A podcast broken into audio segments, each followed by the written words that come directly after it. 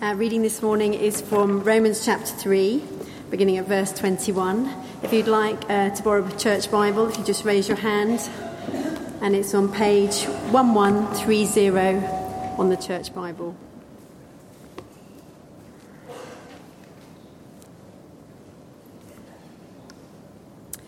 But now, apart from the law, the righteousness of God has been made known, to which the law and the prophets testify. This righteousness is given through faith in Jesus Christ to all who believe. There is no difference between Jew and Gentile, for all have sinned and fall short of the glory of God, and all are justified freely by his grace through the redemption that came by Christ Jesus. God presented Christ as a sacrifice of atonement through the shedding of his blood to be received by faith. He did this to demonstrate his righteousness, because in his forbearance he had left the sins committed beforehand unpunished. He did it to demonstrate his righteousness at the present time, so as to be just and the one who justifies those who have faith in Jesus. Where then is boasting? It is excluded. Because of what law? The law that requires works? No, because of the law that requires faith.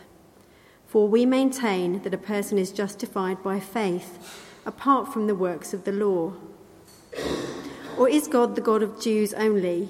Is he not the God of Gentiles too?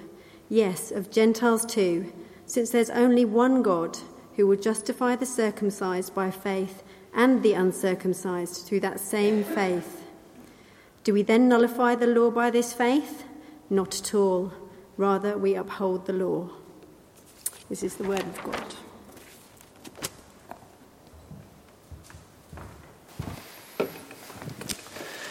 Great. Do make sure you can see that passage and let's pray together.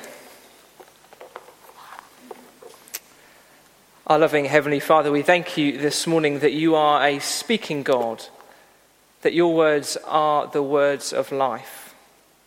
And so, Father, we pray that you would speak to us now, that through your word and by your Spirit you would speak to us and change us for Christ's sake. Amen.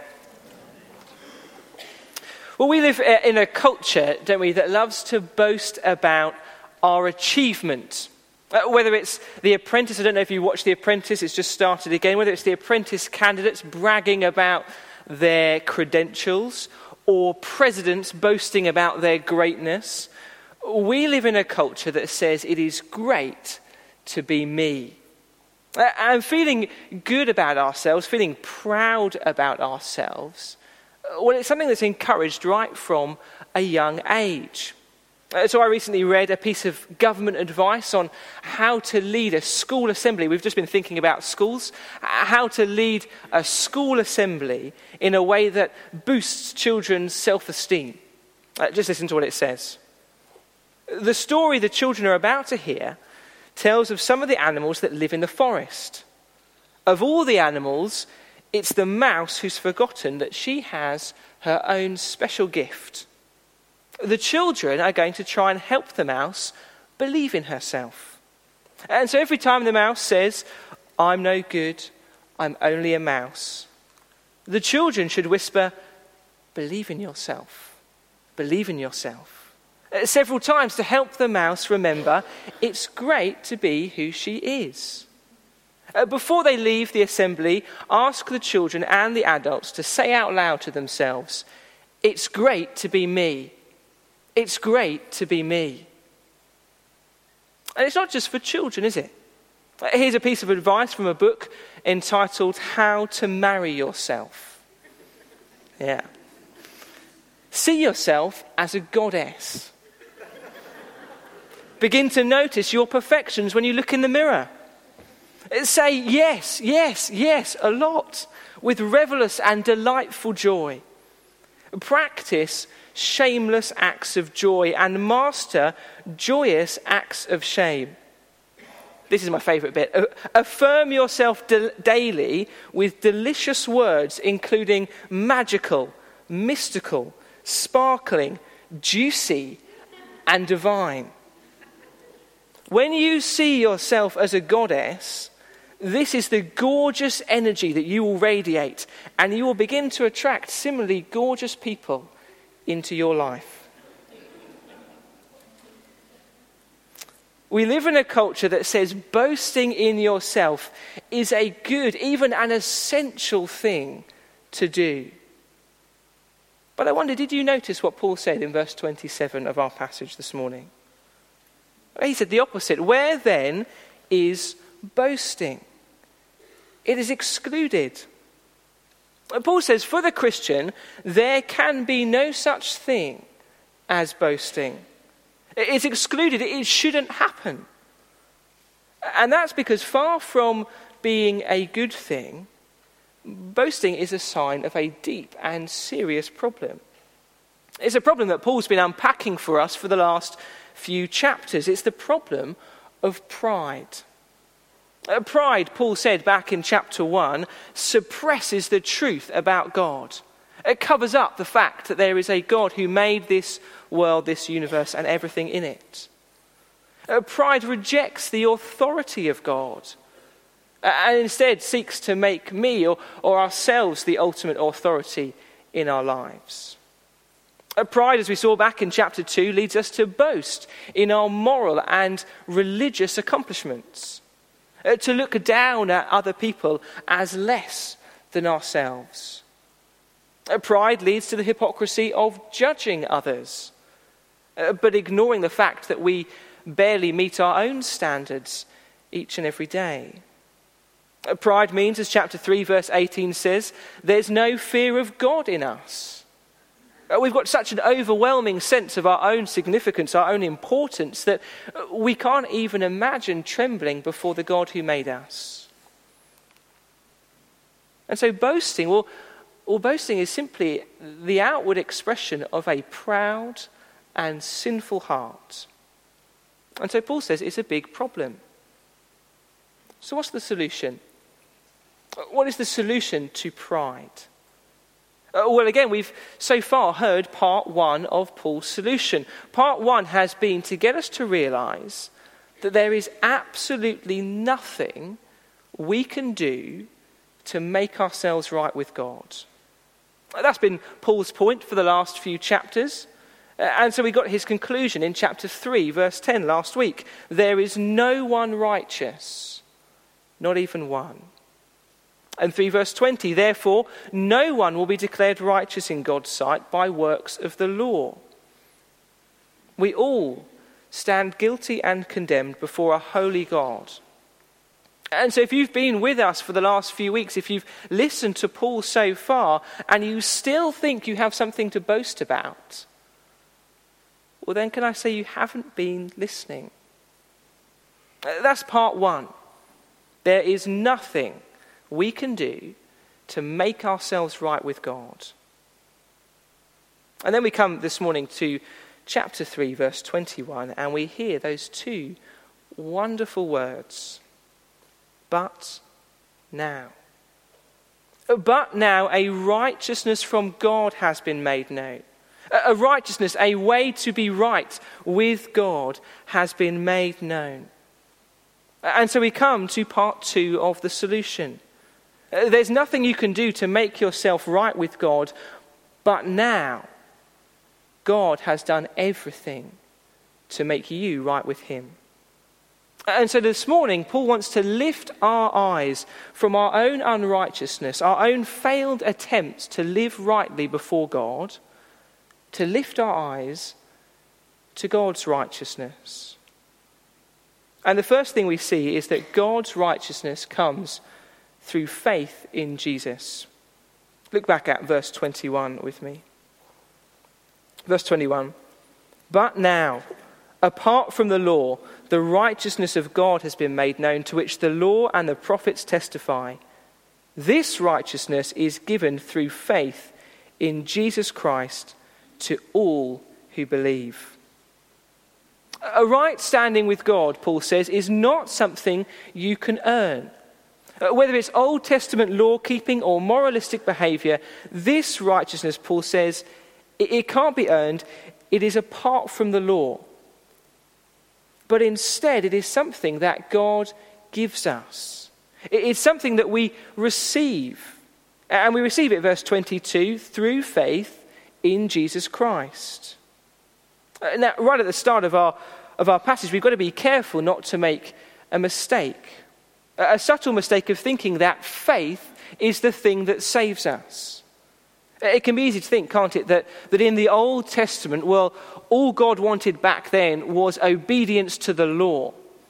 Uh, that, that's how we would earn his favor, his salvation. And now that's just been replaced with this thing called faith. And so faith replaces law as some sort of work, something that we must do. Uh, but that is a misunderstanding of both law and faith, as we're going to see in a minute. It is Christ's work that earns our salvation, not ours.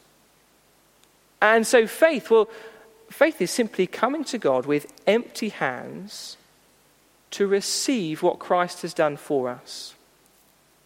Uh, Paul says it's through faith in Jesus, through receiving his work, that we are made righteous. And that's true for everyone. Look at the end of verse 22. Uh, whoever you are, whatever you've done, whether Jew or Gentile, the only way you'll be right with God is through faith in Jesus Christ. Uh, but that raises a, a pretty big question this morning. The question of how. How is that possible? Uh, because for the last three weeks, we've heard Paul describe how, how proud, how selfish, how sinful the human race is. And so, if verse 23 is true, and all people have sinned and fallen short of the glory of God, well, then how does believing in Jesus actually make any difference? How does it actually change the reality? Well, in verses 23 and 24, Paul explains. So look at verse 23 with me. For all have sinned and fall short of the glory of God, and all are justified freely by his grace through the redemption that came by Christ Jesus. Uh, Paul says it's through faith in Jesus Christ that all are justified. Uh, the language of justification comes straight from the law court.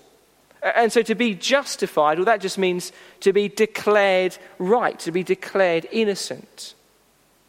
And so just imagine for a moment in, in the courtroom of your life, you have the prosecution and the defense. And everything you do every day, well, it's just providing evidence evidence for one or the other. Some days you'll feel like you're winning, things will be going well, you'll feel quite good about yourself, feel quite proud. Uh, but then other days we'll feel like we're losing. Uh, we'll feel guilty, shameful, embarrassed about the things we've said and done. Uh, but the whole time, either good or bad, we're, we're basically just living for this verdict. Uh, the verdict in, in the law court that says we are good, that we're in the right, that, that we're living life well. And so, one person, well, they might try to get that verdict by being really good. And so they try ever, ever so hard to be nice. Uh, they, they give to charity. They're always very polite. Uh, they're friendly. They, they go out of, their way, uh, out of their way to help other people. But the whole time, deep down in, inside, they're, they're desperately hoping they will get the verdict that confirms they are a good person. Do, do you see? They, they perform in order to get the verdict. Or another person, well, they, they might try to do that by being really religious. Uh, they go to church twice every Sunday. They never miss a prayer meeting. They're on four committees, they help at the youth work, and they're on the coffee rota. But again, they do all those things secretly hoping that they'll get the verdict that says, yes, yes, aren't they a good Christian? Again, they perform in order to get the verdict. And that's how lots of people live their lives, whether religious or not. Every day they're on trial. Every day they're performing in order to get the verdict they want to hear. That's what's going on with the self esteem movement. It's just telling yourself what you want to hear. Telling yourself that you're good, that you're special, that you're perfect no matter what. But do you see here in verse 21 and 22, Paul says the gospel is unique. He's saying that through faith in Jesus, God gives you the verdict right at the start, before any performance. The moment we put our faith in Jesus, God justifies us. The judge of this world stands up and declares us innocent, perfect, in the right. That is his verdict on our life. And he does that freely, Paul says. He does it by his grace, which means we don't perform to get that verdict, it's a gift. It's given to us freely. How can that happen? How can a guilty people be justified like that? We'd be outraged, wouldn't we? If we turned on the news and we saw a judge had just declared an innocent, a guilty person to be innocent, regardless of what they had done, it wouldn't be right. So, how does God do it? Look again at verse 24. All are justified freely by his grace through the redemption that came by Christ Jesus. Justification comes through redemption. And now, redemption, well, that's the language of the marketplace, of, of buying and selling. And so you would redeem something by paying a price for it. Uh, Paul, in Paul's day, that could have been a person. Uh, so you might go down to the slave market, you, hand over some money, and, and a slave, a person, would come into your possession. Uh, you could then choose to set that person free. And in doing so, you would have redeemed them. You would have paid the price for their freedom. And Paul here is saying that our justification comes through a price paid by Jesus. What is the price? Verse 25. God presented Christ as a sacrifice of atonement through the shedding of his blood. We've been in the courtroom, the market, and now Paul takes us to the Old Testament temple. Uh, because once a year, on the Day of Atonement, a priest would take a goat and confess all of the sins of Israel, all the sins of all the people over that goat. It would then be killed and its blood taken into the heart of the temple and poured out on the altar. And so the people watching there, well, they were given this vivid picture of a substitute a sacrifice taking the penalty of their sin, taking the punishment they deserved, the punishment of death. And that is what Paul is saying is happening as Jesus is presented as a sacrifice of atonement. On the cross, all of our sin was placed on Jesus.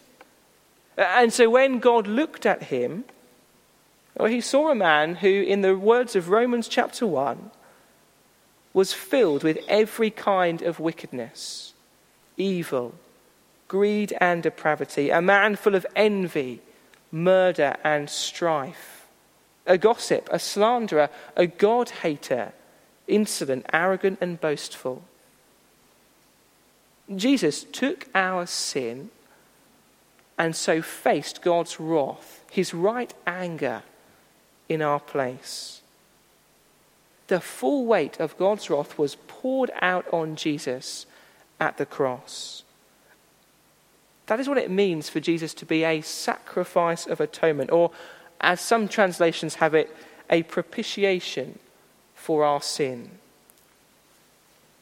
Jesus takes the wrath of God in our place, He pays the price for our freedom. And so, can you see how those two things come together our redemption and justification? At the cross, Jesus dies in our place. He takes the punishment we deserve, and so God's justice is satisfied. But more than that, in exchange for our sinful record, Jesus gives us his perfect record. In exchange for our unrighteousness, Jesus gives us his righteousness. And so we can be justified. We can be declared in the right before God. And all of this, Paul says, verse 25, is received by faith. In other words, our salvation, our justification has been achieved entirely by God, with no help from us. There is nothing for us to boast about, because righteousness is a free gift of grace from God. God is the one who justifies. It is all from Him and not from us. God justifies, and in doing so, He also shows Himself to be perfectly just. That's our second point this morning. Verses 25 and 26 show us God's righteousness or His justice is demonstrated at the cross. Look at verse 25. He did this to demonstrate His righteousness because in his forbearance he had left the sins committed beforehand unpunished. He did it to, de- to demonstrate his righteousness at the present time, so as to be just and the one who justifies those who have faith in Jesus. Paul says that before Jesus' death on the cross, God had left some sins unpunished. You see, God's people in the Old Testament, as great as they were, they had done some pretty terrible things, hadn't they? Take Abraham as an example. Abraham was a man so concerned to save his own life that he pretended his wife was his sister, uh, risking the possibility of other men sleeping with her uh, just to protect himself. Or David, David, king of Israel David the adulterer, David the man who murdered another, uh, another woman's husband just to cover up his affair with her.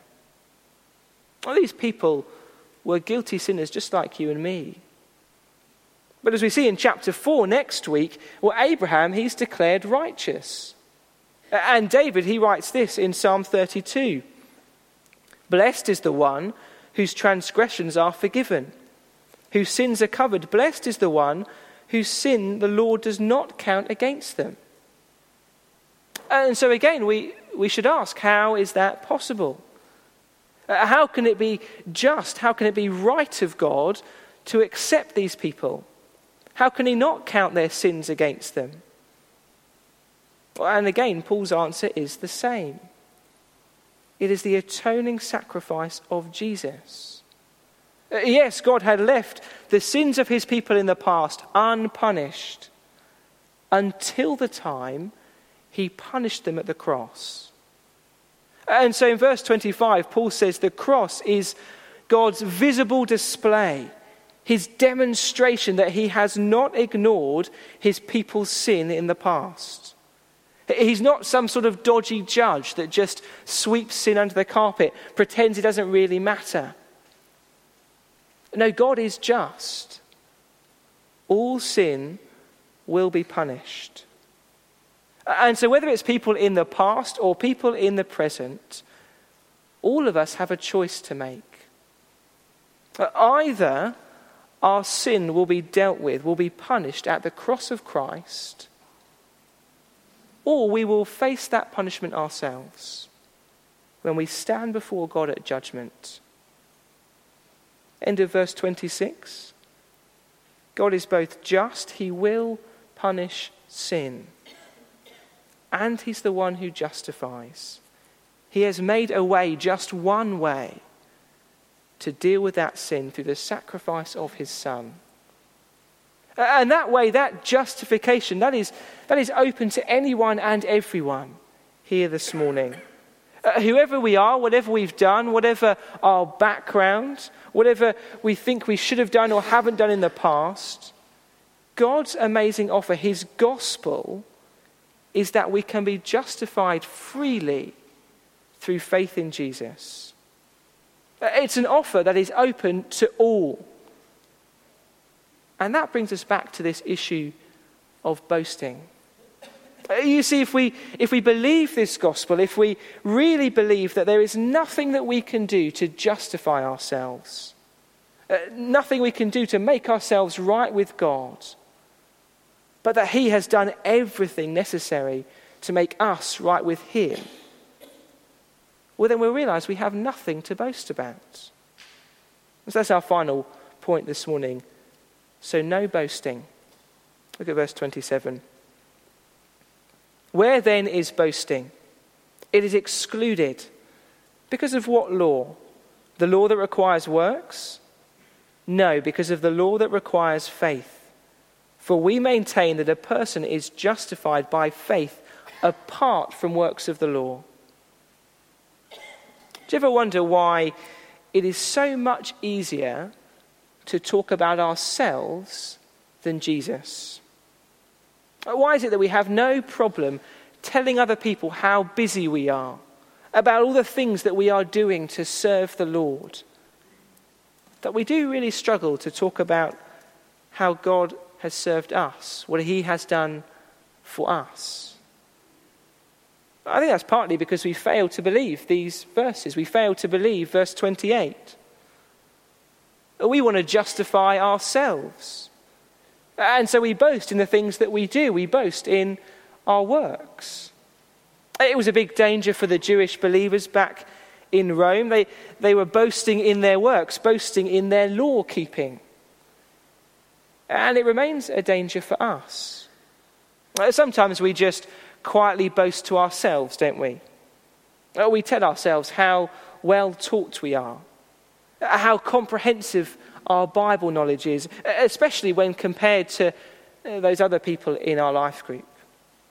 Or we pat ourselves on the back for, for making it to another prayer meeting, even though our lives are clearly far busier than everybody else in the church. We boast to ourselves and we boast to others. We subtly slip in how, how late we were at church packing up after that event. Or how we need to pray for so and so because, well, they're making some pretty poor choices, choices that we, of course, would never make. It's subtle, isn't it? But if you're anything like me, we're constantly on the lookout for things to boast in, to boast about the things that we do. But Paul says in verse 28 if we maintain that we are not justified by works of the law, that nothing that we do makes a jot of difference to how God views us. And in verse 29, we understand that there is one God who justifies people in one way through faith in Jesus, then all of our thoughts, all of our actions, all of our speech, it won't be about how good and great we are, but it will be about how amazing Christ is. In 1 Corinthians chapter 1, Paul says that Christ has become our righteousness. And so those who boast should boast in the Lord. Christ has become our righteousness. It is his record that justifies us. That's why Paul can say, right at the end there in verse 31, that we uphold the law still. Uh, we don't uphold it as a, as a means of earning our salvation, not as something to boast in or to divide over. No, we uphold the law because Christ fulfills the law for us. He keeps it perfectly for us. He gives us his righteousness. And so, whoever you are, uh, wherever you're from, whether you're Jew or Gentile, whether you've been coming to church your whole life, or this is your first day, whether you know the Bible backwards or you can barely find Genesis, if you put your faith in Jesus, then God looks at you as a perfect lawkeeper, perfectly righteous, because of what Christ has done for you. And so I hope you can see this morning that we really don't need more self esteem. We really don't need to leave here this morning thinking more of ourselves. We don't need to believe in ourselves more. We don't need to tell ourselves how wonderful and special we are. No, what we really need to do this morning is think more of Christ. What we really need is to keep telling ourselves and keep telling each other how beautiful, how perfect, how good and gracious Christ is. We need to fix our thoughts on Him and to believe in Him. Because it's in Him and only in Him that we are justified, that we are accepted by God, both today and for all eternity. Let's pray this morning that we would be people who boast in Christ. Let's pray.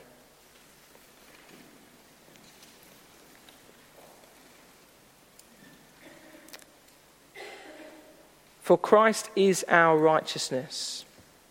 So let the one who boasts boast in the Lord. Our loving Heavenly Father, we thank you for these amazing truths. Thank you that we, guilty sinners, people who are proud and self righteous, people who could do nothing to earn your love or forgiveness or acceptance, can be justified, can be declared right Father, thank you that we can be redeemed, we can be brought back to you, all through the sacrifice of the Lord Jesus. Father, lift our eyes to Him this morning, that we would boast in Him, that we would want to make Him known as the Redeemer, the one who justifies us freely by His grace. We pray that, that His name would be honored. Amen.